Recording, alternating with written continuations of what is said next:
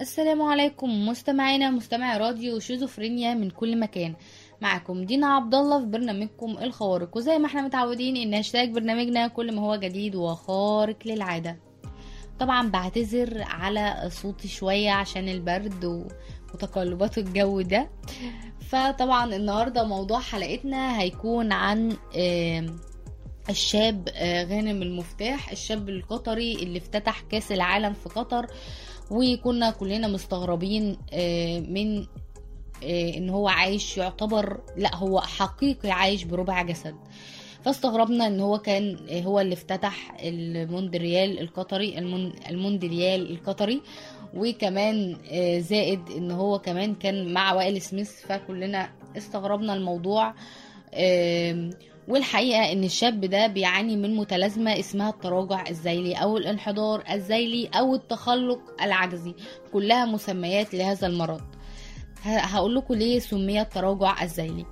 طبعا بالنسبة للمرض ده أو هي متلازمة والمتلازمة دي نادرة جدا بتصيب واحد من كل آه، من كل 25 ألف حالة.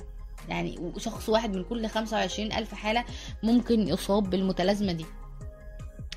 طبعا المتلازمة دي آه، كلنا استغربنا أو مش عارفين يعني إيه متلازمه التراجع الذيلي المتلازمة دي بتصيب الجنين آه، قبل ولادته طبعا بتكون في رحم الأم وأسبابه الأكيدة إن الأم بيكون عندها سكري مرض السكر فما بتقدرش إنها آه، أو الأكسجين ما بيوصلش ليه أو التكميلات بتاعته ما بتوصلش لحد لحد المناطق الذيلية عشان كده سمي بالتراجع الذيلي المناطق الذيلية اللي هي الرجلين والحوض.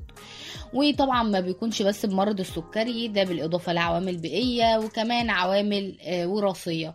بالإضافة طبعا شرب الكحول ونقص الأكسجين. لو عمل نقص أكسجين برضو آه، برضو بيؤدي لأن المنطقة اللي تحت الذيلية ما بتتكونش.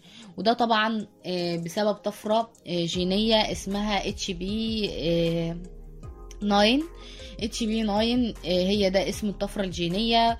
وطبعا آه، في أطفال كتير أو قليل زي ما بنقول إن واحد من كل هي متلازمة نادرة جدا حدوثها لأن واحد من كل 25 ألف شخص ممكن يجيله التشوه ده.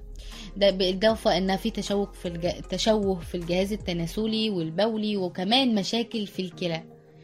طيب دي بالنسبة عرفنا إيه هي معلومات عن المتلازمة يعتبر آه، اوفيناها وملهاش طبعا علاج لأنها إيه العلاج بتاعها غير إن الواحد يحافظ على الجزء المتبقي من الأعضاء دي ده لو عاش بعد الولادة.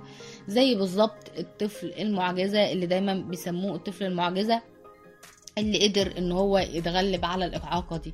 وطبعا كلنا محتاجين نعرف القصة دي وإزاي يتعامل معاها أو إزاي أهله اتعاملوا مع الموضوع. طبعا غانم آه، ولد آه، عام آه، 2002 في 5 مايو. وطبعا من أول ولادته ومامته كانت عارفة إنه آه، بيبقى من غير حوض أو إن الطفل ده من غير حوض. وكانت حاملة فيه هو وشقيقه آه، آخر. واتولد شقيقه بكل سلاسة يعني معافى تماما. ومامته كانت بتعاني من مرض السكر. طبعا هو الوحيد وطلبوا طبعا الأطباء إنها تجهض الطفل ده وتخلي الطفل التاني. ولكن طبعا آه، هي رفضت الموضوع وقالت لأ أنا مش هضحي بحد منهم. أنا هخلي هو وشقيقه التاني اسمه أحمد هخليهم موجودين مع بعض. وبعد ما ولدت حاولت إنها لفت العالم كله علشان تلاقي علاج لابنها ده وكان العلاج الوحيد إنها تقدر تحافظ على الجزء المتبقي من جسمه وتحافظ على الجزء المتبقي طبعا من قلبه. وفعلا وفعلا لما جه غانم وحكى الموضوع قال أنا ما حسيتش نفسي إن أنا مختلف بس كنت بتضايق آه، لأنهم مرضوش يسجلوني في المدرسة. لأنهم شايفوني شايف شايفين إن أنا بربع جسم فطبعا آه، رفضوا إن هم يسجلوني في المدرسة. بالإضافة إن مامته بسبب الموضوع ده قررت إنها تفتتح له مدرسة خاصة بيه ولكل أقاربه والكل اللي بيعانوا من الموضوع ده أو مش بيعانوا بس لأ لذوي الاحتياجات عامة. وطبعا وبالفعل افتتحت له مدرسة ليه ولقرايبه وكمان طب قدرت إنها تتبرع بالكراسي الكهربائية اللي كان هو بيستعملها وكمان برعت آه، وعملت مؤسسة آه، كبيرة ب آه، قدرت إنها يعني تتبرع بالمؤسسة دي بكراسي كهربائية علشان تساعد كل ذوي الاحتياجات الخاصة. اللي كان مزعل غانم إن هو بيقول إن أنا ما اتحكمش عليا بتفكير العقلي لا أنا اتحكم عليا بشكل جسمي. طبعا في الوقت ده أمي لقيتها جاية وبتقول لي خلاص كفاية الكرسي العجل وهنشيله وتبتدي تدرب على آه، إيديك علشان تتعود إن أنت تستعملهم وبالفعل هي اتبرعت بالكرسي الكهربائي ده وابتديت أنا أعتمد على آه، ايدي آه، في كل حاجة ورحت عشان أتدرب سباحة. وطبعا آه، قدرت إن أنا أغوص عشرة متر وطبعا برضو مرضوش يدخلوني المنتخب لأن أنا كنت معاق وطبعا بربع جسد. بعد كده بيقول إن هو بيعاني من معاناة إن هو بينام على ظهره ما بيقدرش ينام على ظهره أكتر من خمس دقايق بس.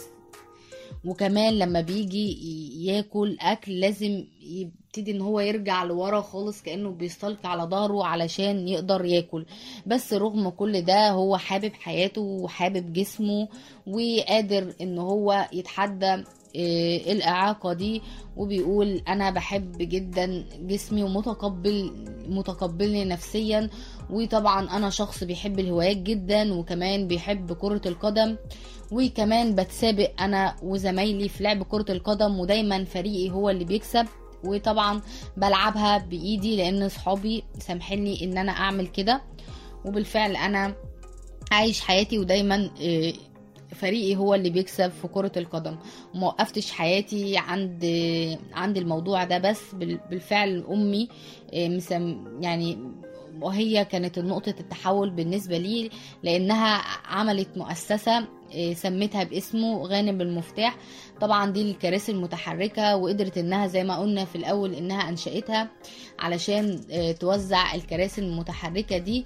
وكمان غانم المفتاح مش بس طفل تحدى اعاقته لا بالعكس ده اصبح سفيرا للنوايا الحسنة آه، من قبل مؤسسة ايادي الخير وكمان آه، اصبح سفيرا رغم صغر سنه يعتبر من ثلاث سفراء آه، الصغيرين حول العالم كلهم اللي تم اختيارهم. ممكن نقدر نقول إن غانم قصته مفروض تدرس بجد في الكتب لقوة التحمل و اللي هو انها تقبل اللي هو شوف يعني إحنا بيبقى عندنا نعم وعندنا إيد وعندنا رجل وعندنا كل الحاجات دي. يعني برضو زي ما بيقولوا الشيطان دايما بيدخل لك من نعمك. فإحنا نحمد ربنا ونستغل كل إمكانياتنا. هو كان عنده إمكانيات استغلها رغم قلتها وإحنا عندنا برضو إمكانيات كتير لازم نستغلها. وبكده تكون انتهت حلقتنا وكانت معاكم دينا عبد الله في برنامجكم الخوارق. وبعتذر للمرة التانية عن صوتي بسبب البرد ودمتم في رعاية الله وحفظه.